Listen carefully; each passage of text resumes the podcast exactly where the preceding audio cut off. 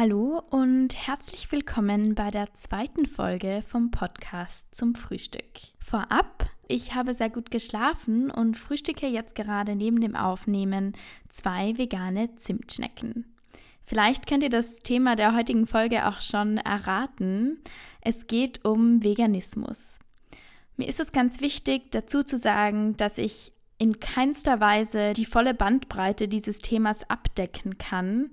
Ich werde lediglich einen kleinen Ausschnitt präsentieren. Vielleicht hilft es der einen oder dem anderen, ein Bild vom Veganismus zu bekommen, von dem Lebensstil oder von dem Gedanken dahinter. Und vielleicht hilft es auch Personen, die sich bereits vegan ernähren, noch eine andere Perspektive zu sehen.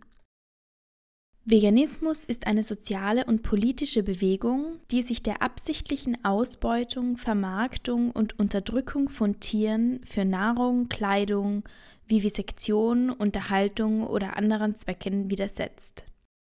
Der Veganismus versucht, die Ausbeutung und den Missbrauch sowie Gebrauch von Tieren so weit wie möglich und praktikabel zu vermeiden. Es ist mir wichtig hervorzuheben, dass es im Kapitalismus keinen ethischen Konsum gibt. Dennoch sollte unser Konsum Teil unserer Haltung gegen die ausbeuterische kapitalistische Struktur sein, die nichtmenschlichen und menschlichen Lebewesen sowie auch unserer Umwelt schadet. Was essen Veganerinnen? VeganerInnen essen alle Produkte, die ohne tierische Herkunft sind, sprich Obst, Gemüse, Pilze, Hülsenfrüchte, Getreide, Nüsse, Ölsaaten, pflanzenbasierte Fleischalternativen, Milchalternativen und pflanzliche Öle. Es gibt einige Parallelen zwischen veganem Lebensstil und pflanzlicher Ernährung.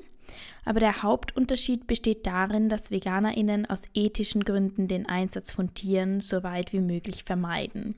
Sprich, Veganerinnen tragen kein Leder, trinken keinen Wein, der nicht explizit vegan ist, nehmen meist keine Medikamente, die nicht vegan sind, greifen auf tierversuchsfreie vegane Kosmetik zurück und so weiter.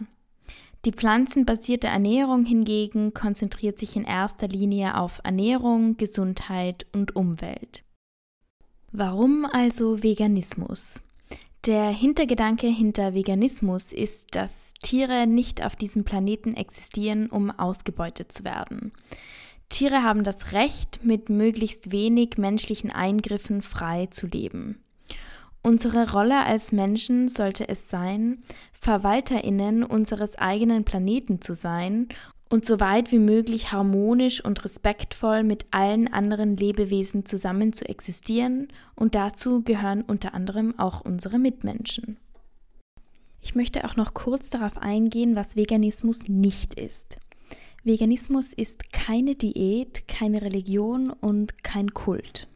Veganismus ist kein Lebensstil des Verzichts. VeganerInnen sind keine Monolithen und sehen nicht alle gleich aus, sie denken nicht alle gleich und essen sowie handeln auch nicht alle gleich. Es gibt keine AnführerInnen der Bewegung des Veganismus.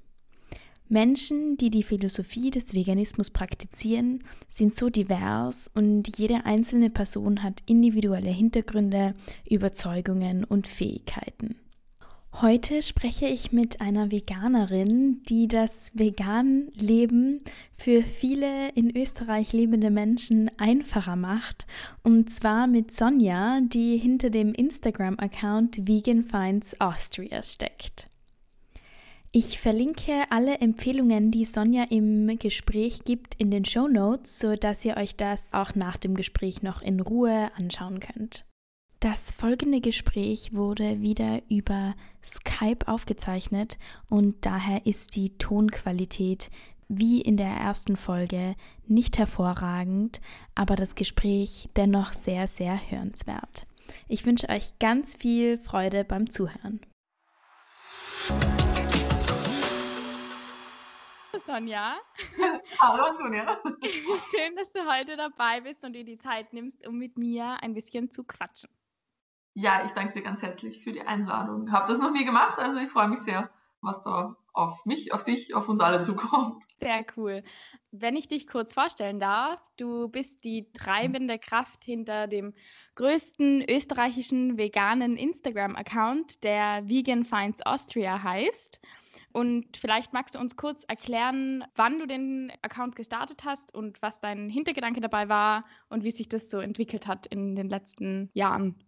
Ja, voll gerne. Also ich habe ähm, 2018 Ende Jänner angefangen mit dem Account. Gar nicht so lange, nachdem ich selber vegan wurde. Also das ging dann relativ schnell. Sprich, ich mache das jetzt seit drei Jahren ziemlich genau und äh, poste da einfach vegane Produkte, zum Teil auch Restauranttipps und ein bisschen darüber hinaus auch äh, auf meinem Account. Ja, was hat sich getan in den letzten Jahren? Richtig viel, würde ich sagen. Also ähm, man merkt wirklich, wie die Produkte nur so aus dem Boden sprießen was natürlich ein sehr positives Zeichen ist für die, für die ganze Bewegung. Und ähm, ja, die Nachfrage steigt, das Angebot steigt, also da wirklich sehr schön zu beobachten, wobei man halt auch sagen muss, dass es auch 2018 schon nicht schlecht war. An dieser Stelle ein mhm. großes Dankeschön an alle Oldschool-Veganer, die da schon ganz, ganz lang dabei sind und äh, uns da den Weg geebnet haben und früher ihren Tofu und was auch immer selber haben machen müssen ja, jetzt schaut die Sache halt ganz anders aus. Ich finde es vegane Alternativen fast schon an jeder Ecke. Es gibt natürlich ein gewisses Stadt-Land-Gefälle, gerade in Österreich. Aber mhm. es wird immer besser und das laufend und eben auch ganz viele Big Player, die da jetzt mit einsteigen, von McDonalds über Burger King, Subway. Genau. Ähm, einfach ein sehr schönes Zeichen auch. Klar ein Profitthema, aber gleichzeitig ja auch zeigt es, dass die Nachfrage einfach da ist. Und umso mehr diese Produkte einfach auch für die breite Masse zugänglich werden, umso mehr wird das sicher auch noch steigen in den nächsten Jahren. Definitiv. Also ich kann es jetzt auch irgendwie aus meiner eigenen Erfahrung so ein bisschen sagen. Ich komme eigentlich aus Innsbruck, also aus Tirol. Mhm. Und dort gibt es jetzt schon auch mehrere vegane Angebote, auch in Restaurants und Cafés und Supermärkten. Aber als ich jetzt nach Wien gezogen bin, war es halt wirklich so ein Paradies. Also ja. es ist egal, wo man hingeht, man findet immer was und nicht nur irgendwas, sondern eigentlich auch immer was Gutes. Das erleichtert die Sache wirklich sehr.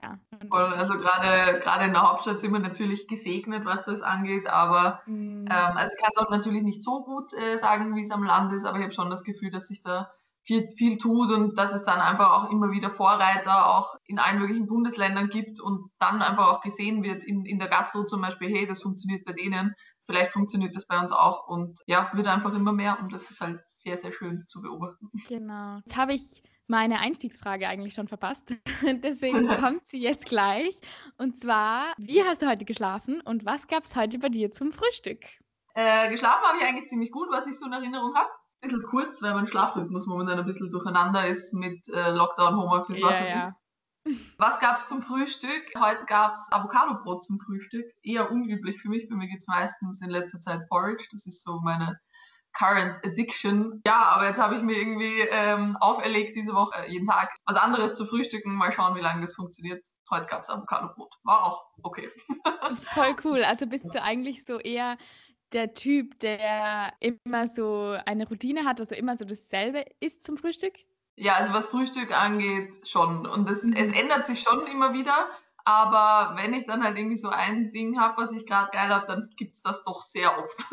das ist eine gute Idee, mal sich vorzunehmen, vielleicht eine Woche lang oder so jeden Tag was anderes auszuprobieren zum Frühstück. Aber es gibt ja auch vegan genügend Optionen. Auf jeden Fall. Also schau mal, was mir die Woche noch einfällt. So am Pancakes hätte ich da schon im Hinterkopf zum Beispiel. Das ist auch süß. Also alle, die es wissen wollen, schaut unbedingt auf den Vegan Finds Austria Account. Genau. Dann kannst du ja ein bisschen mitschauen, was es da zum Frühstück so gibt diese Woche. Dann, Sonja, würde mich total interessieren, seit wann du dich überhaupt vegan ernährst, wie du zur veganen Ernährung gekommen bist, also ob es da irgendwie so Schlüsselmomente gab, die dich dann so komplett umdenken haben lassen oder ob es irgendwie so ein Prozess war. Wie war das bei dir? Ähm, ja, also ich mache es grundsätzlich, äh, wie schon gesagt, seit jetzt drei Jahren oder ein bisschen mehr, also seit Anfang 2018. Mhm. Seitdem so richtig, sage ich mal. Davor war das ein bisschen ein schleichender Übergang. Also vegetarisch habe ich davor einige Jahre gemacht, so zwei, drei, glaube ich, wirklich konsequent.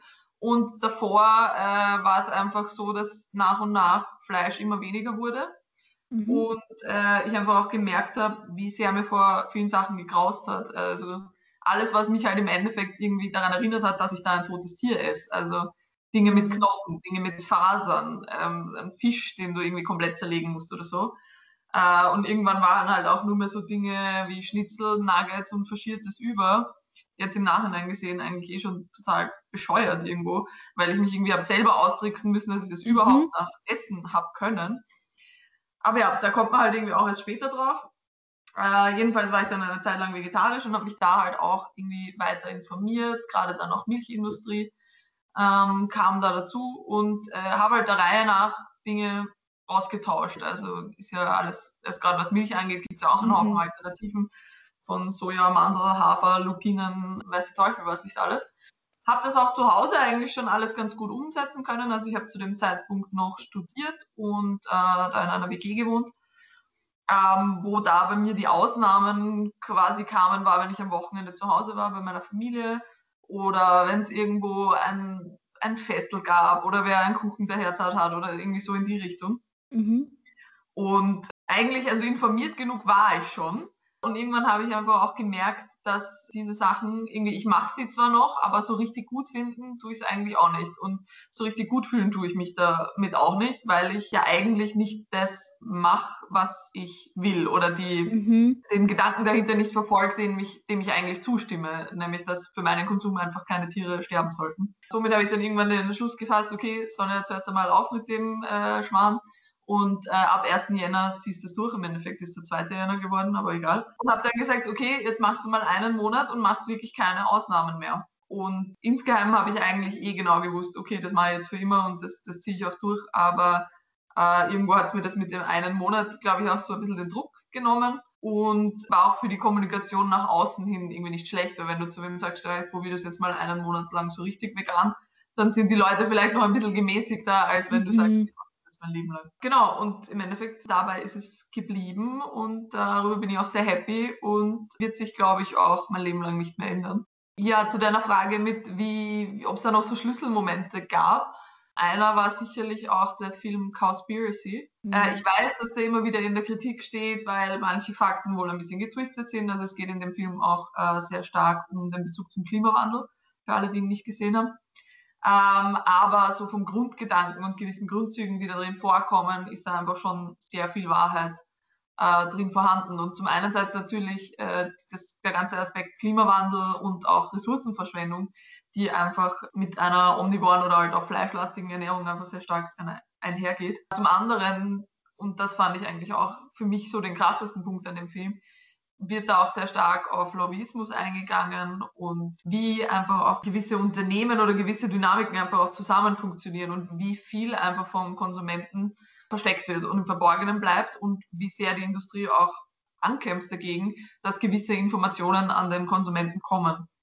Und das war einfach sowas, was mich dermaßen schockiert und auch aufgeregt hat. Und ich habe mich einfach komplett verarscht gefühlt in dem Moment. Und das hat mich auch richtig, richtig aufgeregt. Also in dem Fall war der Film auch sicher nochmal ein, ein, ein ausschlaggebender Punkt, wo ich gesagt habe, hey, da geht so viel ab, in, so viel Scheiß ab in, der, in dieser Industrie, da, das ja. kann ich einfach nicht mehr machen, dass ich da irgendwie was damit zu tun habe, dass ich darauf einzahle, dass ich das unterstütze. Ich bin raus, so ungefähr. Ja, total. Ich habe das auch sehr interessant gefunden, was du vorhin gesagt hast, dass du so anfangs das Fleisch weggelassen hast, was dich so an ein Tier erinnert hat. Ähm, ja. Ich muss da immer so an Kinder denken, ja. weil üblicherweise mag kein Kind Fleisch. Mhm. Also Kinder sind ja, denen muss man das erst beibringen, das zu mögen. Also mir kommt vor, die meisten Kinder mögen so Chicken Nuggets und so Zeugs, wo man nicht wirklich merkt, dass das jetzt ein Tier ist oder dass das ja. wirklich irgendwie mal gelebt hat. Ähm, und das finde ich eigentlich ganz spannend, dass wir dahingehend eigentlich auch sozialisiert werden, das einfach zu essen und zu mögen. Mir tut das auch immer irgendwo richtig in der, in der Seele weh, wenn ich sowas eben mitverfolge oder wenn, äh, wenn man halt sieht, irgendwie wie äh, auch in der Familie oder weiß ich nicht, äh, mhm. die Kinder halt Fleisch kriegen und du aber auch teilweise merkst, dass sie es gar nicht so richtig wollen. Oder wenn Kinder das auch hinterfragen anfangen und dann irgendwie auch die Erwachsenen gar nicht so richtig wissen, soll ich ihm jetzt, was sage ich jetzt drauf, ja? Und ich meine, wenn ich meinem Kind nicht mal sagen kann, was es da zu essen bekommt, ja, dann sollte man halt, denke ich mir, auch irgendwo hinterfragen, ob das vielleicht dann auch das Richtige ist, meinem Kind das zu essen zu geben. So. Ja, ich Ja. glaube, dass das einfach super viel mit diesem menschlichen Abgrenzungsmechanismus zu tun Mhm. hat. Also ich kann mich auch erinnern, als ich noch Fleisch gegessen habe, war mir auch schon bewusst, dass das tote Tiere sind. Ja. Und also ich musste dann aktiv während dem Essen so denken, nein, nein, das ist kein Tier. Nein, nein, Ja. das ist kein Tier. Also musste mir das irgendwie selber immer so ein bisschen ähm, ausreden, damit ich das noch genießen kann, also damit ich das überhaupt essen kann. Und das finde ich irgendwie so spannend, dass, dass der Mensch so in der Lage ist, sich wirklich so krass von Dingen abzugrenzen, wo er eigentlich weiß und wo sich eigentlich der natürliche, würde ich jetzt mal sagen, Empathieinstinkt einschalten würde, dann das nicht mehr zu konsumieren und trotzdem ist der Mensch so auf dieses gepolt, das war immer schon so, das soll so sein, so, das mache ich einfach, ohne wirklich drüber nachzudenken. Absolut. Also ich finde das auch ein ganz spannendes Thema. Ich könnte allein über das äh, stundenlang Ja. ähm, irgendwie reden. Da gibt es zum Beispiel auch so ein, ein, ein Video, da wurde ein Experiment gemacht im, im Supermarkt, ähm, wo die Leute dann an die Fleischtheke kommen und Mhm. bestellen. Äh, und dann, also das ist, ist halt fake, aber äh, wo vor denen in ihren Augen ein, ein lebendes Ferkel, glaube ich, ist es, in einen Fleischwolf gegeben wird. Also es ist eben fake, es wird nicht dort vor Ort äh, in den Mhm. Fleischwolf gegeben. Aber in dem Moment, wo die Leute das sehen und ihnen so ganz klar einschießt, äh, scheiße, nein, das will ich nicht, halt, wie die Leute Mhm. dort teilweise sogar auf die Barrikaden gegangen sind, aller, das kannst du ja nicht machen und oh mein Gott, das Ferkel. Aber es ist ja nichts anderes. Ob ich das jetzt sehe oder nicht, äh, wie dieses Ferkel durch den Fleischwolf gedreht wird, im Endeffekt stirbt ein Tier für meine Wurst, Aufschnitt, Schnitzel, was auch immer. Und da sind Mhm. wir oder die Gesellschaft einfach sehr, wie du sagst, einfach sehr abgegrenzt davon und das ist ähm, eigentlich richtig arg. Ja. Ja, voll. Kannst du irgendwie sagen, dass du aus dem Aspekt des Tierleides vegan geworden bist oder ist es einfach die Kombination der Gründe für dich? Ich glaube, es war die Kombination der Gründe. Ich kann es jetzt auch nicht mehr ganz so genau herleiten. Und im Endeffekt muss ich aber sagen, ich habe auch in Sachen Tierleid ähm, sehr viel auch erst noch dazugelernt und ähm, einfach auch noch darüber hinaus verstanden, wie ich schon vegan war, also wie ich die Entscheidung für mich schon getroffen habe, aber mich einfach noch mehr mit der Materie auseinandergesetzt habe, ähm, teilweise auch über andere Aktivisten und Aktivistinnen, mit denen ich da irgendwie in Kontakt gekommen bin, über Instagram-Inhalte ähm, und ich lerne halt auch nach wie vor noch laufend dazu und gerade was auch Praktiken angehen, die in der Viehhaltung oder Viehzucht zum Einsatz kommen oder in Schlachthäusern ähm, etc. Da ist einfach so viel, was wir uns nicht vorstellen können, nicht vorstellen wollen, was keinem einfallen würde, der sich nicht mal damit auseinandergesetzt hat. Äh, es ist wirklich, wirklich absurd. Ja. Tierleid war im Endeffekt auf jeden Fall das, wodurch ich auch dabei geblieben bin und der Aspekt, wo ich da sage, okay, wenn ich das einmal verstanden habe und das habe ich, das wird sich so schnell nicht mehr ändern, weil es für mich da einfach keinen, keinen anderen Weg rundherum mehr gibt. Genau, also wenn man das für sich so nicht aktiv abschaltet, dieses Mhm. Bewusstsein, dann glaube ich, ist es auch gar nicht mehr möglich, irgendwie zurückzugehen, wenn man das einmal verstanden hat, was mit den Tieren passiert und nicht nur durch den Fleischkonsum, auch durch ähm, den Konsum von Milchprodukten oder, oder sonstigen tierischen Produkten leiden und sterben Tiere ja genauso. Das ist ja oft so ein Irrglaube, dass ja Milch und so weiter, also dass dafür keine Tiere sterben. Das stimmt ja so auch nicht ganz. Genau, absolut. Und das ist echt ein, ein Irrglaube, der so verankert ist. Also auch, ich habe im Laufe der Zeit ein bisschen auch Street Activism gemacht. Ich will es mir jetzt nicht groß auf die Fahne schreiben, weil es war wirklich nicht so viel im Vergleich zu, wie das andere Leute betreiben. Aber damit kommst du halt einfach auch sehr viel mit Leuten zusammen und, und unterschiedliche Gespräche, die du führst. Und ähm, eine so eine Standardfrage war da eben auch die Leute zu fragen, ja, woher die Milch kommt oder ob sie eben glauben, dass eine Kuh von immer und von sich aus Milch gibt. Und dieser Glaube ist einfach so, so tief verankert, Mhm. ähm, und dass man Kühe melken muss, weil sonst äh, zerplatzt ihnen das Euter und äh, weiß ich was. Aber Ja. ähm, dass Kühe eben wie jedes Säugetier halt nur Milch geben, also wie der Mensch halt auch, wenn sie ein, ein Baby haben, das bedenken Ja. wir halt einfach die wenigsten und da hat einfach auch die Werbung, äh, spielt eine riesengroße Rolle, glaube ich, einfach darin, weil wir gerade was, was Milch einfach angeht, wir kennen diese Bilder von den Kühen auf der Weide Mhm. und wie die im Stall gemolken werden und wie da nicht alles nett und eitel Wonne ist, aber dass es da Kälber gibt, die diese Milch eigentlich benötigt würden, die man da aus dem Weg räumen muss, damit der Mensch die Milch haben kann, wird ja. natürlich nicht angesprochen, weil verkauft sie nicht so gut. Ja, genau. Ähm, dann kann ich gleich überleiten zur nächsten Frage und zwar, ob du das Vegan-Sein auf deine Ernährung beschränkst oder ob du auch wirklich sagst, du lebst vegan und da meine ich jetzt mit, ob du Leder verwendest oder sonstige tierische mhm. Produkte und wie du zum Beispiel zu Secondhand-Leder oder Fake-Pelz und vegane Medikamente und so weiter stehst. Also ich lebe auch vegan, also ich ähm, integriere das auch in meine anderen Lebensbereiche, sei es äh, Kleidung, Kosmetik, Haushaltsprodukte. Ja, wie stehe ich zum Thema Secondhand-Leder oder wie stehe ich generell zum Thema Leder? Ich habe selber ja auch von vorher noch ähm, Lederprodukte besessen, die habe ich mittlerweile so ziemlich alle einfach, bin die losgeworden, habe sie äh, gespendet, verkauft, verschenkt, wie auch immer. Ich habe sie länger behalten, als ich angefangen habe, mich vegan zu ernähren. Also das war dann schon nochmal so ein extra Step. Aber irgendwann war mir da einfach auch klar, auch wenn die jetzt schon gekauft sind und auch wenn diese Tiere schon gestorben sind, irgendwann war mir klar, okay, das ist nichts, was ich am Körper tragen möchte, weil das ist halt doch die Haut eines toten Tieres. Also das mhm. hat mir irgendwo gegraust und es ist auch nichts, womit ich mich schmücken möchte. Also das war bei mir da der Gedanke dahinter. Secondhand-Leder finde ich grundsätzlich eine, eine bessere Idee als Leder kaufen, ganz klar. Wäre für mich auch keine Option mehr, eben aus dem Grund einfach, dass ich auch nicht mehr am Körper tragen möchte. Und weiter, man kann das natürlich auch noch weiterspinnen und das finde ich ist auch gerade bei Pelz ein großes Thema. Ist, man kann sich natürlich auch von der Seite überlegen oder sollte sich von der Seite überlegen, wenn ich jetzt mit einer Kunstpelzjacke auf die Straße gehe und es gibt Leute, die sehen das und sich denken, schaut richtig gut aus, ich will das auch. Sie wissen aber in dem Fall nicht, ist das eine Kunstleder, äh, Kunstpelzjacke oder eine Echtpelzjacke.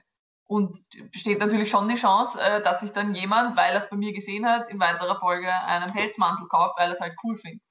Und ähm, da kann man das eben dann auch so weiterspinnen, den Gedanken, ob man zu diesem Trend beitragen will. Also ich besitze auch kein äh, Fake Fur, ich habe auch keine, also diese Fake Fur Besetzer an einer Jacke oder so, mir gefällt es auch nicht. Gleichzeitig, ich habe zum Beispiel eine Fake Lederjacke. Also ja, ja. das ist jetzt bei mir auch kein, kein Bereich, der so, so klar definiert ist. Ich habe zum Beispiel auch noch Bergschuhe mit Leder, muss ich auch sagen, weil ich da einfach auch gesehen habe, okay, finde ich jetzt auch nicht gut, wenn ich mir neue Bergschuhe kaufe, wenn ich sie eigentlich gerade gar nicht brauche. Es gibt natürlich auch Bergschuhe, die vegan sind, sei dazu gesagt ja, also es, es gibt da schon so ein paar Grauzonen auch bei mir. Mhm. Ähm, und das wäre eben zum Beispiel auch bei den Medikamenten, wobei ich finde, dass das nochmal ein bisschen ein anderes Thema ist, weil erstens leider Medikamentensektor doch noch viele Medikamente gibt, die einfach mit tierischen Inhaltsstoffen arbeiten. Mhm. Zusätzlich kommt natürlich das Thema Tierversuche dazu. Und da finde ich, kann man sich auch ganz gut an die Definition von Veganismus halten, die er beinhaltet, soweit es einem persönlich möglich ist. Jetzt soll das natürlich keine Ausrede sein, dass man sich in gewissen Bereichen äh, darauf ausredet, weil es war mir nicht möglich. Ja. Ich habe mir jetzt nichts Veganes mhm. kaufen können, weil hat der Spargrad nicht gehabt. Ja. Also zu dem, zu dem Ausmaß natürlich nicht, aber bei Medikamenten ist es halt leider so, dass das Angebot nicht besonders groß ist. Und was ist die Alternative? Klar, für manche Sachen, wie jetzt bei einem banalen Halsweh, gibt es vielleicht auch ähm, natürliche Hilfsmittel oder gibt es auch vegane ähm, Lustdrops mhm. etc. Aber wenn es wirklich um Medikamente geht, wo es vielleicht sogar um Leben und Tod geht oder wirklich um massive Krankheiten, werde ich irgendwann vielleicht auch nicht die Wahl haben. Oder wäre meine Wahl halt einfach, okay, entweder du lebst mit dieser Krankheit oder du greifst zu einem nicht veganen Medikament. Und da ist bei mir die Wahl, ich nehme das nicht vegane Medikament. Ja, kann ich sehr gut nachvollziehen. Und dann wollte ich dich noch fragen, wie der Anfang für dich war. Also als du dann 2000 18 beschlossen hast, wirklich keine Ausnahmen mehr zu machen und komplett vegan zu leben, ob da viele Fehlkäufe passiert sind oder ob du ab und zu dann irgendwie mega Lust auf, ich sage jetzt mal das ganz typische Beispiel Käse hattest. Mhm wie der Anfang für dich war. Also was so Gelüste oder Fehlkäufe anging, ähm, hat sich eigentlich sehr in Grenzen gehalten, wenn ich das jetzt richtig in Erinnerung habe. Ich meine, das sind schon so Dinge, die man dann äh, noch dazulernt. Da habe ich manche auch Dinge dann auch sehr schnell gelernt, weil ähm, ich vielleicht auch Dinge gepostet habe, ähm, wo ich nicht jetzt alles bedacht habe. Zum Beispiel am Anfang, ich wusste nicht, dass man bei Aroma darauf achten muss, ob das vegan ist. Ich wusste es nicht bei Mono- und Diglycerin aus Speisefettsäuren. Also so, so Kleinigkeiten, wo ich es einfach nicht wusste, aber das habe ich dann einfach auch sehr schnell durch andere äh, Members aus der Community gelernt. Auch da wieder, ich habe mich sehr viel eben schon bevor ich diesen Entschluss gefasst habe, in, in veganen Facebook-Gruppen äh, herumgetrieben, macht das auch bis heute, weil man sich da einfach auch sehr gut austauschen kann Und ähm, also wirklich auch super, wenn du sagst, okay, Leute, ich habe voll Bock auf Käse, wer kann mir was empfehlen, was, was kaufe ich mir jetzt? Oder ähm, hat wer eine gute Alternative für Schlagwurst, was auch immer, ja. An dem Punkt sei auch mhm. erwähnt, wenn ihr da, also die Zuhörerinnen, äh, irgendwo mal ansteht, ihr könnt mir jederzeit eine Nachricht schicken und ich schaue, was mir dazu einfällt, was es vielleicht an Alternativen gibt. Äh, und wie gesagt, es gibt halt einfach auch schon, schon sehr viel. Also das war, glaube ich, weniger das Thema. Am Anfang ist natürlich auch, äh, was sehr wohl ein Thema ist und ich glaube, dass das auch bei vielen ein Thema ist, ist der soziale Druck. Ich sage es meiner Familie, wie reagiert meine Familie, was mache ich eben bei so einer Familienfeier dann vielleicht auch wieder oder wenn mir wo was angeboten wird, ist, das ist mir das unangenehm, wenn ich dann sagen muss, ja, hm, nein, ich nicht, breche ich gleich wieder eine Mordsdiskussion vom Zaun, wenn ich sage, ich bin Veganerin. Ich glaube, das sind mhm. eher, eher so Themen. Wobei eben bei mir war es ein bisschen ein langsamerer Übergang. Das heißt, äh, meine Familie war da schon einigermaßen drauf konditioniert, dass ich auch nicht mehr alles esse. Und was mich, was ich eigentlich überraschenderweise gemerkt habe, dass wirklich an dem Punkt, wo ich gesagt habe, ich mache jetzt keine Ausnahmen mehr. Klar, es ist einmal äh, ein bisschen, braucht ein bisschen Überwindung oder ist ein bisschen unangenehm, das dann auch wirklich zu sagen, Leute, nein, ich verstehe und es ist voll nett, dass ihr auch was zu essen gemacht habt und ich äh, schätze das wert aber das esse ich halt nicht mehr. Und das ist bei einem Mal, also beim ersten Mal wahrscheinlich recht unangenehm, weil ja, weil du einfach Leute ablehnen musst und abweisen mhm. musst. Aber ab dem Zeitpunkt, wo du das einmal mit halt allen Personen gemacht hast und das alle wissen, wurde es bei mir eigentlich doch recht gut respektiert und im Endeffekt hatte auch keiner was davon, wenn dann was für mich gekocht wird, was ich nicht esse. Also dann geht diese Bemühung ja auch ins Nichts, wenn ich keine Freude damit habe. Und äh, ich habe einfach gemerkt, wie ich dann keine Ausnahmen mehr gemacht habe, dass es da auch insofern weniger Angriffsfläche gab, weil ja auch keiner sagen kann mehr dann, ja, aber letztes Mal hast du ja auch, aber ist ja nur ein bisschen und wie jetzt, sondern dass das dann eigentlich relativ klar war. Braucht natürlich eine Zeit, bis das wirklich in allen Freunden, Verwandten, Bekannten angekommen ist, aber dann checken sie es und ähm, wurde dann auch immer wieder, also im Laufe der Zeit, sehr positiv und sehr nett überrascht, wenn es dann eben was Veganes gab Wobei ich das halt auch nicht vorausgesetzt habe. Also ich habe eben geschaut, wenn ich irgendwo hinkomme, ob ich entweder selber was mitbringe, ob ich vielleicht schon vorher esse oder ja, einfach meine Erwartungen halt auch niedrig gehalten, weil ich auch nicht erwarten wollte, gleichzeitig von Leuten, die vielleicht noch keine Berührungspunkte damit in irgendeiner Form hatten, dass die jetzt da irgendwelche, dass ich da irgendwelche Anforderungen stelle. Mhm. Das heißt, du machst auch heute nie bewusst irgendwie Ausnahmen, wenn dir jemand mal was anbietet oder wenn du irgendwo genau. eingeladen bist oder so. Nein, gar nichts. Ja, ich glaube, das, wie du sagst, ich glaube, das ist auch einfacher, wenn man gar keine Ausnahmen macht, als wenn man dann immer mit sich selbst so ein bisschen kämpfen muss. So, nehme ich das jetzt an oder nehme ich das nicht an oder was soll ich machen? Ja. Ich will eigentlich gar nicht und dann der soziale. Das ist noch schwieriger zu erklären irgendwo, weil ja. also die Leute zu Recht irgendwo hinterfragen dann halt alles. Ja, hm, jetzt isst sie Milch, beim letzten Mal nicht, aber Eier isst sie schon. Aber das, also wenn, wenn man dann gleich sagt, ja, nein, nix, dann verstehen das manche einfach, glaube ich, besser auch. Mhm. Und bei, bei deiner Familie kommt es auch gut an, oder? Also die haben das auch gut akzeptiert und wenn du jetzt quasi zu Besuch kommst, dann ähm, wird halt vegan gekocht, oder? Also was die, die engste Familie angeht, also Mama, Papa, Schwester mhm. sowieso, da funktioniert das echt super. Mit meinem Papa habe ich schon immer wieder noch äh, Diskussionen, also nicht, weil es dann nichts Veganes für mich geben sollte oder so, sondern halt eher so größere, was das ganze Thema angeht. Mhm. Aber im Prinzip, also Familie super und sind alles keine Veganer, auch nach wie vor, aber habe ich einfach auch gemerkt, dass sich da der, der Konsum sehr reduziert hat und noch gewandelt hat und immer mehr zu äh, pflanzlichen Alternativen in allen Bereichen einfach gegriffen wird. Ja, was entferntere Familie angeht, ja, ist es dann halt schon teilweise so, dass ich dann halt nichts unter Anführungszeichen essen kann. Also bei der Kaffeejause oder so, dann mhm. ist der Rest halt ein Kuchen, ich esse keinen. Das hört sich jetzt für alle, die vielleicht sich noch nicht vegan ernähren, jetzt vielleicht irgendwie schlimm an, aber ich empfinde das nicht als, als Verzicht, weil ich ja einfach wirklich keine tierischen Produkte essen möchte. Das heißt, ja, mir geht da, mir geht da in dem Moment nichts ab und mir würde es schlechter damit gehen, wenn ich jetzt diesen nicht veganen Kuchen essen würde, als wenn ich ihn essen würde und dafür halt Kuchen habe, aber irgendwie meinen Prinzipien nicht treu. So gesehen, ja. Ja, Funktioniert voll. das eigentlich ganz gut so alles in allem. Ja, das kann ich auch mega gut nachvollziehen. Also für mich ist es auch zum Beispiel so, wenn jetzt mir irgendwo was angeboten wird, dann würde ich nie irgendwie da sitzen und denken, oh Gott, jetzt muss ich das ablehnen, sondern es ja. ist eher so, ein ablehnen und einfach froh sein, wenn es akzeptiert wird. Also wenn man sich nicht noch auf eine riesengroße Rechtfertigungsrunde einstellen muss, so ein bisschen. Wenn es einfach angenommen wird, ist man eh glücklich. So. Genau, ja. die Momente, da gibt man sich die Diskussionen, dann gibt sie sich gerne und dann gibt es echt Momente, wo du sagst, okay, jetzt bin ich froh, wenn wir einfach mal nur essen können und keiner hinterfragt irgendwas. Ja, genau, vor allem wenn es mit denselben Personen immer wieder Absolut, ja dieselben Diskussionen sind. Ich musste an dieser Stelle vielleicht auch ganz kurz meine Erfahrung dazu einbringen, weil ähm, ich, ich angefangen habe, komplett vegan zu ernähren und auch keine Ausnahmen mehr zu machen. Mhm. Und zu dem Zeitpunkt noch zu Hause gewohnt habe bei meinen Eltern. Und meine Eltern haben immer für mich vegan eingekauft und es hat alles gepasst. Und irgendwann ist es dann auch zu dem Punkt gekommen, wo meine Mama so gesagt hat, warum isst du nie das, was ich koche? Und dann habe ich irgendwann so gesagt, ja, warum kochst du nicht das, was ich esse? So. Und, und dann war es ein riesengroßer Prozess, aber wir haben dann, ich glaube, das war vor einem Jahr in der Fastenzeit, habe ich so zu meinen Eltern gesagt, so, Challenge in der Fastenzeit, alle vegan einfach. Wir probieren das jetzt einfach. Und heute sind meine Eltern beide vegan und ähm, okay, machen keine Ausnahmen mehr. Wahnsinn. und die sind wirklich, also beide Mitte 50 und ich finde das einfach irgendwie ein sehr gutes Beispiel, dass auch ältere Personen, ja, so Dinge, die so ganz fest verankert sind seit Jahrzehnten, trotzdem aufbrechen können, wenn sie wollen. Also ja. das ist ja oft so das Argument und ich verstehe das auch, für meine Eltern war das super schwer. Also vor allem im Büro oder beim mhm. Mittagessen, mhm.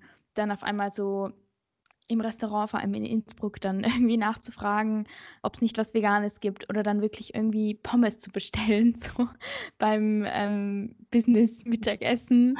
Aber ja, für die war das, glaube ich, auch viel schwerer noch als für mich aber die sind heute mega überzeugt und würden nie, nie wieder zurückgehen. Also die haben so, machen so gute Erfahrungen und fühlen sich sehr gut. Genau, das ist eben gerade das Beispiel, was ich noch sagen wollte, dass es auch für Eltern und auch meine Großeltern probieren sich immer wieder an Tofu und so weiter aus, was für die schon ein großer Fortschritt ist. Aber dass es eben möglich ist, wenn man es will und wenn man sich, glaube ich, informiert und wenn man selber einfach so die, die Schritte geht. Absolut, also sehr cool auf jeden Fall, dass du da deine Eltern so influenced hast. ähm, Kenne ich nicht viele solche Stories, ähm, muss ich ehrlich sein, aber richtig cool. Und ja, ich glaube auch einfach, wenn man dem Ganzen, also der Informa den Informationen auch offen gegenüber ist, dass, da, dass es da einfach keine, keine Altersgrenzen weder nach oben noch nach unten gibt. Man muss halt wirklich offen dafür sein, auch diese Informationen an sich heranzulassen, weil viele halt auch einfach wissen, okay, wenn ich mich dem gegenüber nicht verschließe und wenn ich da wirklich mal schaue, was da abgeht, dann wird das wahrscheinlich damit einhergehen müssen, dass ich was ändere. Und ich glaube, das ist einfach was, wo, wovor viele dann halt sich einfach zumachen. Aber ja, sehr, sehr, sehr coole Story. Und was ich eben auch noch dazu sagen wollte bei dem Punkt, weil, äh, also zum Thema noch zu Hause wohnen. Also mir schreiben auch immer wieder jüngere Leute, also wo ich auch sage, hey, ihr seid so cool, ihr seid so viel jünger als ich und ihr habt das einfach auch viel früher geschnallt. Also ich bin jetzt 28, vor drei Jahren war ich 25, dass ich wirklich angefangen habe. Also großen Respekt auch an die alle, aber eben wo immer wieder auftritt, ja, ich wohne bei meiner Mama oder bei meinen Eltern generell und ich weiß nicht so ganz, wie ich das angehen soll und sie wollen es nicht akzeptieren.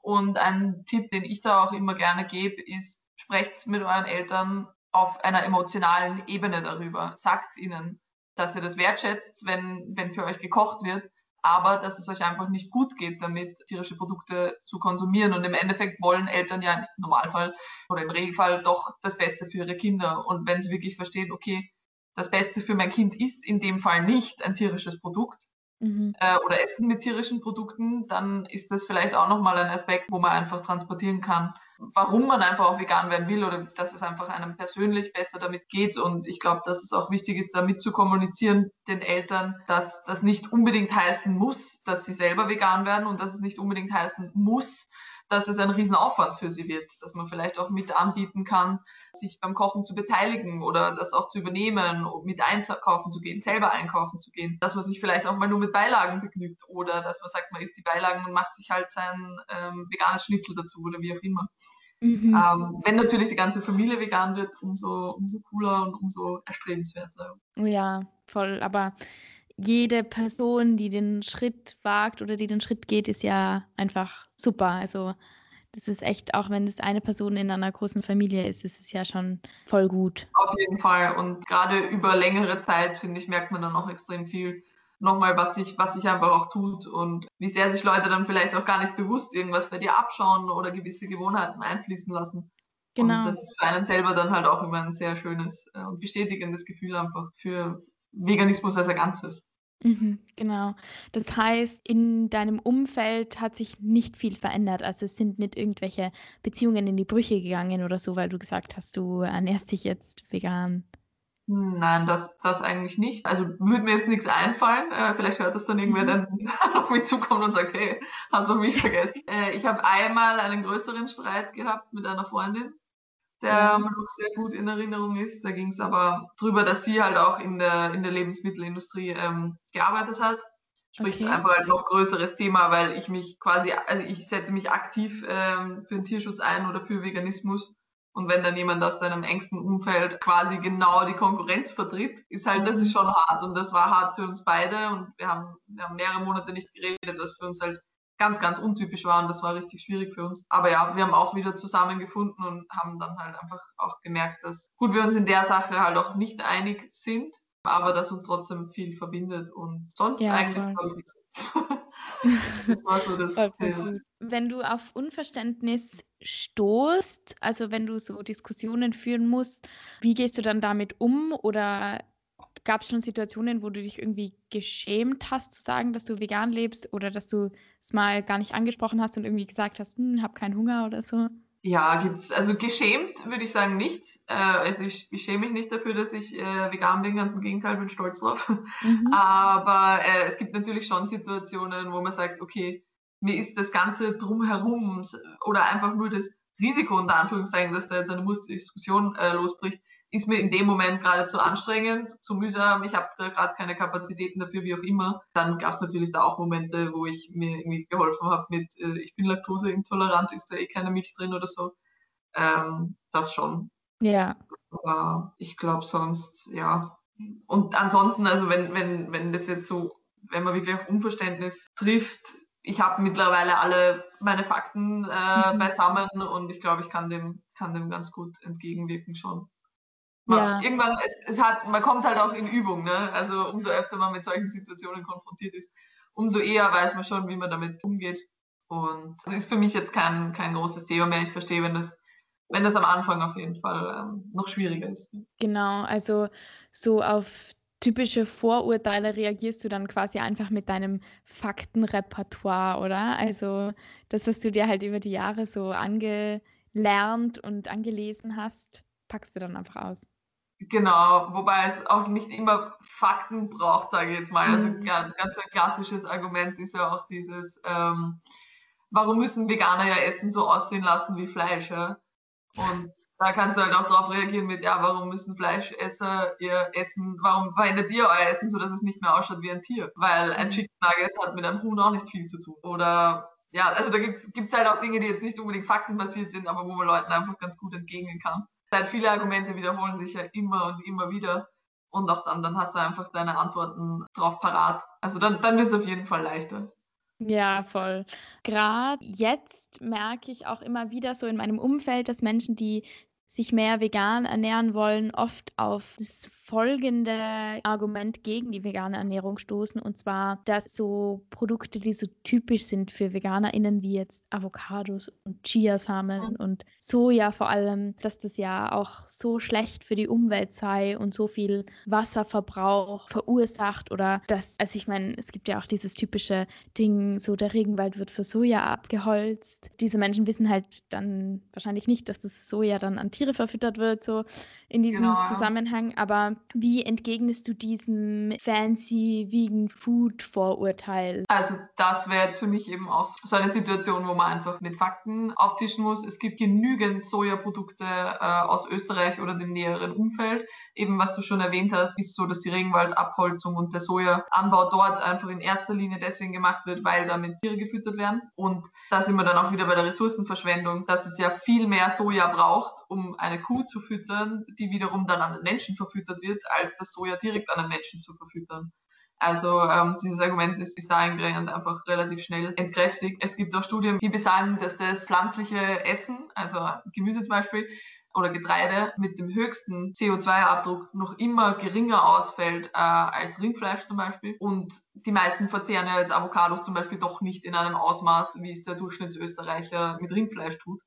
Mhm. Ähm, und zusätzlich kommt natürlich das Argument, wenn man sagt, man ist eben aus nicht in erster Linie aus äh, Umwelt- oder Ressourcengründen vegan, sondern eben wirklich wegen der Tiere, kommt das einfach auch nochmal dazu, ja, dass ähm, genau. du das Tierleid umgehst, wenn du einfach keine Tiere isst.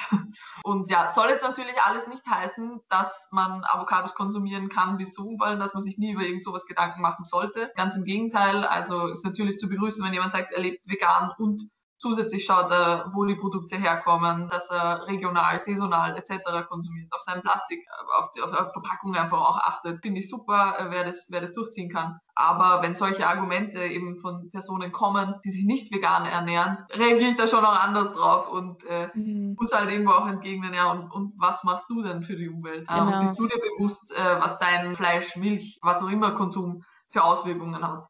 Und was auch ein ganz beliebtes Argument ist, ist, dass die vegane Ernährung nicht gesund sein kann, weil Mängel auftreten und man zum Beispiel Vitamin B12 supplementieren muss, was ja mhm. korrekt ist, dass man das supplementieren muss. Aber ja, also meiner Meinung nach ist es ein bisschen äh, also ein schwieriges Argument, weil diese Menschen, die das sagen, sich meistens gar nicht mit ihren eigenen Mängeln irgendwie auseinandersetzen. Also auch mit, also auch mit einer omnivoren Ernährung kann ich Mängel haben und Natürlich geht es irgendwo mit einer veganen und bewussten Ernährung so einher, dass man sich mehr damit auseinandersetzt, dann auch, dass man die ganzen ähm, wichtigen Nährstoffe abdeckt. Aber wie gehst du jetzt persönlich damit um? Also welche Nahrungsergänzungsmittel verwendest du und wie reagierst du jetzt üblicherweise auf so ein Vorurteil? Ja, also eh genau wie du sagst, oft sind, also sind Menschen, die sich nicht vegan ernähren, sogar noch unbewusster darüber, welche Nährstoffe ihnen vielleicht fehlen und dass es da genauso zu Nährstoffmängeln kommen kann und dass sich der Durchschnittsveganer oder Veganerin, sage ich jetzt mal, wahrscheinlich sogar mehr damit befasst. Ich nehme selber eben auch Vitamin B12 und äh, gerade im Winter auch äh, Vitamin D3, weil wir das ja über die Sonne im Prinzip aufnehmen und davon gibt es ja im Winter nicht allzu viel. Das heißt, das sind so die zwei Sachen, die ich supplementiere. Ja, wie, ent wie, wie entgegne ich sowas? Ein so ein Standardargument ist ja auch, dass äh, Supplemente unnatürlich sind. Dazu muss man aber auch wissen, dass Personen, die sich nicht vegan ernähren, ihr B12 einfach auch aufnehmen, weil sie tierische Produkte essen und den Tieren das künstlich zugeführt wird. Mhm. Bevor ich jetzt also die Supplemente an die Tiere verfütter und dann die Tiere esse, was mache ich? Ich ähm, lasse einfach das, das Mittelstück, in dem Fall das Tier weg und nehme das Supplement halt direkt. Das ist halt auch nochmal effizienter eigentlich. Mhm. Und wenn wir das Thema natürlich ansprechen, dann kann man es natürlich auch, natürlich auch umdrehen und sagen, was ist denn heutzutage in der Viehwirtschaft, wie wir sie betreiben, noch natürlich? Ist künstliche mhm. Befruchtung natürlich? Ist es natürlich, einer Kuh ihre Kälber wegzunehmen? Ist es natürlich, Tiere in einen Stall zu sperren? Ist es natürlich, in den Supermarkt zu gehen und dort ein Produkt aus dem Tiefkühlfach zu nehmen, was mit einer ursprünglichen Kuh überhaupt nichts mehr zu tun hat? Ist das alles natürlich? Und dann ist meistens relativ schnell schon mal Ruhe. das stimmt. An dieser Stelle kann ich vielleicht auch sagen, dass ich zum Beispiel Vitamin B12 durch eine Zahnpasta supplementiere. Also mhm. es gibt ja diese von Santé, glaube ich, heißt die Marke. Ja. Ähm, ist diese Vitamin B12 Zahnpasta und mein Vitamin B12 ist so hoch wie noch nie. Also ich kann es nur empfehlen. Dann muss man auch nicht darauf achten, dass man jeden Tag Tropfen oder Tabletten von B12 nimmt, sondern das einfach über die Zahnpasta zu supplementieren. Klappt sehr gut für alle, die da irgendwie Bedenken haben. Genau, es sei an der Stelle dazu gesagt, ich weiß nicht, ob du es weißt. äh, Santé wurde aufgekauft, ich glaube, von L'Oreal vor ein paar Jahren. Okay. Das ist halt bei Kosmetik immer so ein Thema mit, was ist der Mutterkonzern, was vertreibt der für mhm. Produkte, macht der Tierversuche etc ist bei Kosmetik manchmal ein bisschen schwierig und ich glaube, da muss man zu einem gewissen Grad auch dann schauen, wo man persönlich die Grenze für sich zieht. Manchmal ist es auch ganz schwierig zu durchschauen.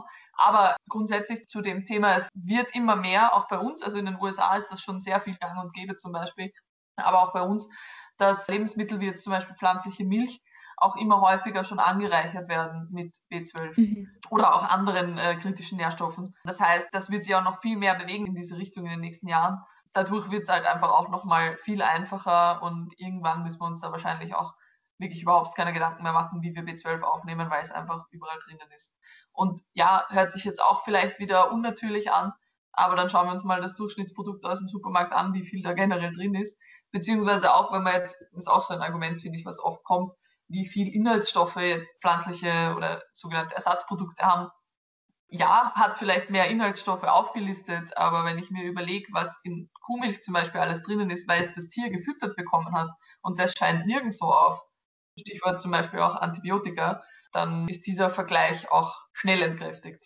Ja, also ich wusste das tatsächlich nicht mit L'Oreal und ich finde das äh, immer so schwierig, weil man irgendwie auf so viel achten muss. Also diese Lobby, die da hinter diesen ganzen Großkonzernen und Firmen steckt, ist einfach wahnsinnig. Also da gibt es ja auch einfach so viele vegane Produkte, wo man, äh, das hast du eh vorher schon auch angesprochen, wo man dann super darauf achten muss, zu welchem Großkonzern die dazugehören, also welche Firma da dahinter steckt.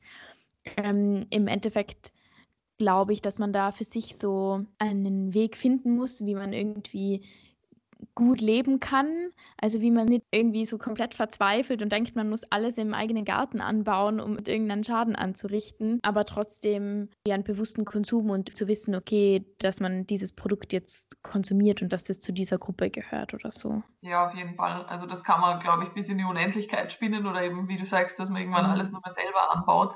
Das ist natürlich, wie gesagt, finde ich auch cool, wenn das Leute machen, aber ist natürlich auch nicht für jeden in der Form durchführbar.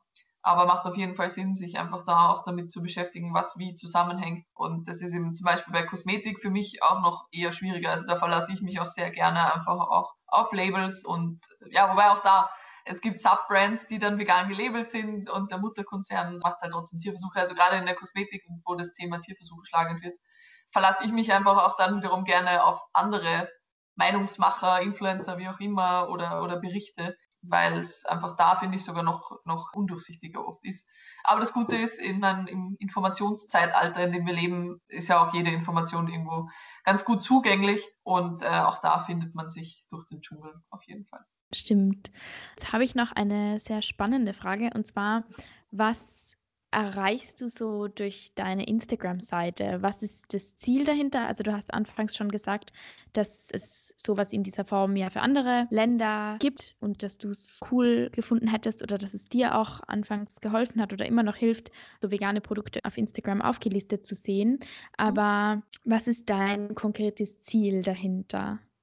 Genau, also der, der Gedanke, mit dem ich das angefangen habe, war selber, ich fände das cool, ich sehe da eine Nische, ich, ich bräuchte sowas selber, aber gab es halt nicht oder kannte ich nicht. Woraufhin ich halt gesagt habe, gut, dann, dann mache ich das und probiere das jetzt mal und, und gehe das an. Ja, der Gedanke dahinter ist eben auch anderen Leuten eben diese Hilfestellung zur Verfügung zu stellen dass du eben wirklich sagst, okay, du hast da diese, diese Seite, woran du dich wenden kannst, wo du schauen kannst, was gibt's und wo das halt auch wirklich auf Österreich bezogen ist, weil ähm, das hat mich dann halt auch immer wieder frustriert, wenn ich mir die deutschen Seiten dazu angeschaut habe oder UK und dann findest du eh nichts davon bei uns. Und gleichzeitig, also ist einerseits natürlich denen, die sagen, sie würden sich gern vegan ernähren oder sie ernähren sich schon vegan, diese Informationen zur Verfügung zu stellen und da einfach auch zu, zu vernetzen in der Community vielleicht und, und, einfach Ressourcen zur Verfügung zu stellen. Gleichzeitig ist es natürlich auch ganz stark mein Bestreben, Leuten zu zeigen, welche Gründe es gibt, vegan zu leben, wie einfach es ist, also gerade heutzutage und in unseren Breitengraden einfach, wie einfach es ist, vegan zu leben, was für eine Vielfalt es gibt, dass das nichts mit Verzicht zu tun hat und was da einfach möglich ist. Und in weiterer Folge natürlich auch, also nach dem Veganwerden und das in seinen eigenen Konsum quasi zu, zu integrieren, eben in weiterer Folge auch vielleicht zu zeigen, wie kann ich selber aktiv werden, wenn ich jetzt schon vegan lebe. Und da gibt es ja unterschiedlichste Formen, also eben, was wir vorher kurz angesprochen haben, von Street Activism über äh, Vigils zum Beispiel, auch also Mahnwachen bei Schlachthöfen oder eben auch selber Instagram-Accounts, Blogs, alles, was Informationen zur Verfügung stellt. Oder halt einfach auch nur unter Anführungszeichen selber vegan zu leben, einen Einfluss auf sein persönliches Umfeld zu haben. Und das finde ich einfach sehr wichtig und das ist auch das, was die ganze Bewegung in Zukunft wachsen lässt. Ja. ja voll. Und umso mehr Gehör das ganze Thema einfach kriegt und um, umso besser finde ich es. Ja. Und da glaube ich einfach auch, dass es sehr viele unterschiedliche Menschen und Zugänge braucht, weil es einfach auch sehr viele unterschiedliche Menschen gibt und jeden spricht etwas anderes an. Die einen sind, die sagen, sie sehen Schlachthofbilder und denken sich, oh mein Gott, das kann ich nicht verantworten, da mache ich nicht mehr mit. die anderen äh, werden über die gesundheitliche Ebene angesprochen oder über den Einfluss auf unsere Umwelt. Und ich glaube, da gibt es einfach auch ganz viele Arten von Aktivismus und wie man sich stark machen kann. Und da, ja, alles, was, was auf das Thema einzahlt und dass das einfach noch mehr an noch mehr Leute herangetragen wird, begrüße ich natürlich sehr. Mhm. Ich würde dich jetzt gerne noch abschließend fragen, welche Tipps du Menschen geben würdest, die sich nicht vegan ernähren oder die sich auch noch nicht wirklich mit der veganen Ernährung befasst haben und jetzt vielleicht so dieses Bild haben, es ist so viel und so schwierig und ich müsste mein ganzes Leben umstellen. Wie würdest du diesen Personen irgendwie raten, das anzugehen, wenn sie das machen wollen natürlich? Also ich glaube, wenn äh, Personen schon an dem Punkt sind, dass sie es machen wollen, also dass sie ihre Motivation schon haben, weil sonst würde ich anfangen mit, find mal deine Motivation dazu, weil du brauchst irgendwo Motivation, damit du es dann halt auch wirklich angehst. Ansonsten auch, wenn mir eben Leute mit der Frage kommen, ähm, also wirklich persönlich, Sonja, wie gehe ich es an, frage ich halt auch immer, okay, was sind tierische Produkte, die du in deinem Leben gerade noch hast oder das Gefühl hast, dass du die brauchst oder woran scheitert dass du nicht schon vegan bist zum Beispiel. Und dann kann man da einfach auch ähm, gezielter darauf eingehen, ist es der Käse, ist es die Milch, ist es dies, das, ähm, schlage ich halt dann auch gerne Produkte vor, äh, die man austauschen kann. Und ähm, ja, ich glaube, man muss sich einfach mal selber anschauen, okay, wo, was schaffe ich irgendwie von alleine auszutauschen? Nehme ich Milch im Müsli jeden Tag, probiere ich vielleicht mal Hafermilch, Mandelmilch, Sojamilch, ähm, wie mir die schmeckt und sich da einfach mal ein bisschen, bisschen auszuprobieren. Auch äh, wenn man irgendwo ansteht, schaut, wen kann man fragen nach seinen Erfahrungen, also da auch wieder jederzeit mir auch einfach eine Nachricht schicken, zum Beispiel, wenn man sagt, okay, scheiße, ich kenne eigentlich keine Veganer. Mhm. Vegane Facebook-Gruppen, vegane Foren, es lässt sich halt auch sehr viel einfach googeln, muss man sagen, ganz, ganz banal und da einfach schauen, wo, woran scheitert es oder wo, wo habe ich es noch schwierig. Inspirationen sich suchen, Instagram ganz vorne für mich natürlich auch mit dabei. Pinterest finde ich auch super für Rezepte. Wer lieber Kochbücher mag, Kochbücher, es gibt ja auch schon, schon massenhaft vielleicht mal einen Kochkurs machen. Ja? Also es gibt, ich glaube, da gibt es einfach auch wahnsinnig viele unterschiedliche Approaches und die Ressourcen sind, sind einfach so, so viele auch. Es gibt von der veganen Gesellschaft zum Beispiel auch den veganen Monat, den man ausprobieren kann, wo man dann mhm. laufend einfach Informationen und Rezeptideen zugeschickt bekommt. Aber ganz, es ist jetzt schon wieder extrem viel Information und wo fängt man an? Ich glaube, wo fängt man an? Einfach mal machen. Mhm. Einfach mal wirklich sagen, okay, ich mache das jetzt. Und dann, dann komme ich auch schnell drauf, wenn ich in der Früh zu meiner Milch greife für den Kaffee und merke, ah, das wäre jetzt was, das möchte ich ja, davon möchte ich wegkommen, wie mache ich das? Und dann schaue ich mir das an und gehe das an und schaue, welche Alternativen ich finde. Und nicht zu viel überdenken, einfach mal machen, reinkommen und auch für einen gewissen Zeitraum dabei bleiben, finde ich auch wichtig, auch wenn man das Gefühl hat, vielleicht gerade am Anfang, okay, da stehe ich an oder das könnte ich nie schaut, dass ihr es wirklich für einen Monat auf jeden Fall mal durchzieht, auch wenn ihr da vielleicht irgendwo an eure Grenzen, sage ich jetzt mal, kommt, weil ihr werdet merken, gewisse Gewohnheiten brauchen einfach ein bisschen und es wird immer leichter dann und es dauert gar nicht so lange, wie man sich vielleicht vorstellt. Und irgendwann ist es dann so, als wäre es nie anders gewesen und ist es so in deinen Alltag übergegangen, dass dir eben nichts mehr abgeht und dass sich das so automatisiert hat, dass ich halt jetzt zur Mandelmilch greife im Supermarkt oder wie auch immer dass es dann einfach sehr, sehr einfach ist, aber an einem gewissen Punkt. Total. Und ich glaube auch so anfangs den Druck ähm, ein bisschen rausnehmen. Also so zu sagen, ja. okay, trust the process. So, es ist immer ein Prozess, irgendwie so große Veränderungen zu machen. Und wenn mir mal was passiert oder wenn ich mal irgendwo gar nicht drüber komme oder wenn ich mich in einer Situation gar nicht drüber hinaussehe, jetzt irgendwie was abzulehnen oder so, dann ist es einmal so und nicht aufgeben deswegen. Also nicht ja. irgendwie denken, äh, jetzt habe ich schon diesen, Genau. genau. jetzt habe ich diesen Kuchen gegessen, jetzt kann ich auch gleich bla bla bla, sondern einfach so ein bisschen schauen, okay, was ist im Rahmen des Möglichen für mich und dann einfach so Schritt für Schritt ein bisschen weitergehen. Und ja, ich glaube, dass deine Seite da echt mega viel helfen kann, weil man dann so auf einem Schlag so mega geile Sachen sieht. Ja. Also nicht jetzt irgendwie nur Salat und Tomaten oder so, sondern ja, dass man sich auch einfach voll gönnen kann mit der veganen Ernährung. Voll. Was ich auch ähm, immer gern mache im Vergleich ist, wenn es darum geht, mit vegan anzufangen, ist, weil manche sagen, ja, ich habe die Zeit nicht dafür und voll der Aufwand und ich kann mich nicht damit befassen. Streite ich nicht ab. Es ist anfangs ein Aufwand und man muss sich damit auseinandersetzen. Aber ich vergleiche es ganz gern mit der Situation, wenn man einen neuen Job beginnt oder in eine neue Umgebung zieht. dann musst du dich auch zuerst mal damit befassen. Was habe ich dort im Umfeld? Wie sind meine Wege von A nach B? Wo ist der nächste Supermarkt? Wen frage ich in der Arbeit, wenn, wenn mir meine Aufgaben nicht gelingen? Das ist am Anfang, ist das Aufwand und es ist nichts, was so leicht von der Hand geht.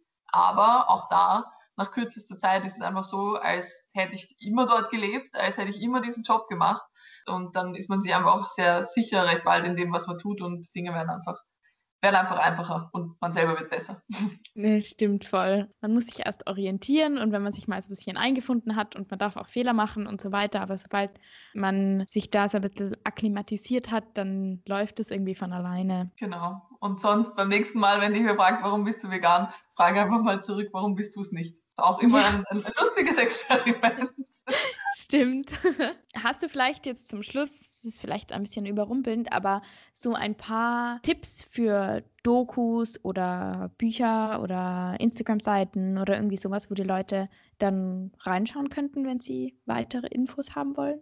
Ähm, also ganz klar, ganz vorne mit dabei, ähm, Vegane Gesellschaft Österreichs.